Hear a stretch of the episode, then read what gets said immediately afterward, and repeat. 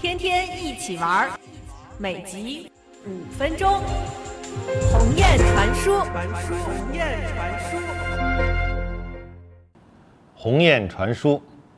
欢迎您在看我视频的同时，在微信上搜索“于鸿雁”，我的公众号每天都会提供给您新的知识和快乐。前两天高考刚过，这个家长们都穿着旗袍迎接自己的孩子，象征着旗开得胜。为什么？因为啊，孩子上了大学，那文凭就不一样了，文化就不一样了。什么叫文化呀？哎，我举个例子，人呢，如果是墨水瓶的话，你读的书啊，就是往墨水瓶里灌的墨水儿。当然了，你这个读到大学灌的墨水就多呀。啊，我们老说半瓶子逛荡，你光读小学是不行的。那么读到大学，这个墨水瓶就基本满了。这有文化吗？嗯，没什么文化，顶多就是你肚子里有点墨水儿。什么叫有文化？有人说我能拿它出来蘸着墨水出来写字，这算有文化吗？嗯，这算有点文化了。你看你的墨水都发挥作用了吗？这就算有文化了。但是真正的有文化，是你写出的字能影响别人。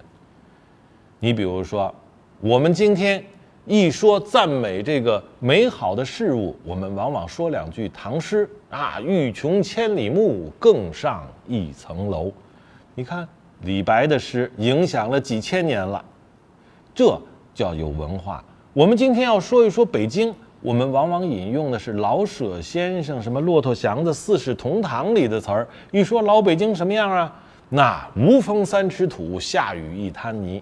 你看老舍的著作影响了我们这一代人，那老舍先生就是文化人。那么收藏界有没有文化人呢？有啊。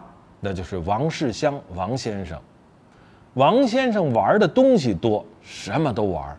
今天玩这个木器，明天玩陶器，玩蛐蛐、蛐蛐罐儿好，王先生什么都玩，什么都玩的人也很多，但是能写书的并不多。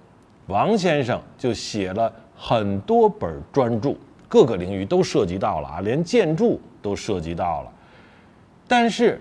能写书的人在今天呀也很多了，大家都有文化，都有墨水了嘛，然后自己写点字儿并不难。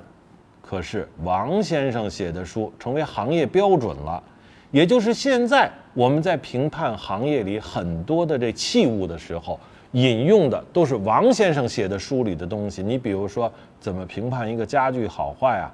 形意财运，你看这都是王先生书里写出来的。所以在古玩界里头。王先生那就是文化人，其他写的书那都是自娱自乐的了。那么古玩界里头这文化还有怎么分类的呀？有啊，你比如说我一开始说手串的时候，很多人就说别说那手串，一说手串啊，那就路分低了。对，古玩行里的文化所对应的叫路分。你比如说我要是玩家具，那。比玩手串路分高，因为啊，他玩到杂项里了。家具叫杂项，过去我们竹木牙角啊、瓷器啊这些杂项统称为吃硬片儿的。嗯，硬啊，你听，哎，吃硬片儿的，包括瓷器，文化高吗？不高。比吃硬片儿的文化高的是什么？吃软片儿的，就是字画啊，字画，字画这两年啊，假的多。以前假的就多，所以说研究字画的更难，玩这个软片的就看不上玩硬片的。那么玩软片的就高吗？呃，也不见得高。最高的是什么？玩金石的呀。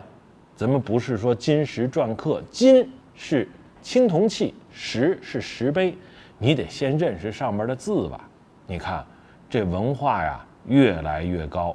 所以，咱们在今天祝福大家考上大学的同时，将来您还得读研究生、读博士后。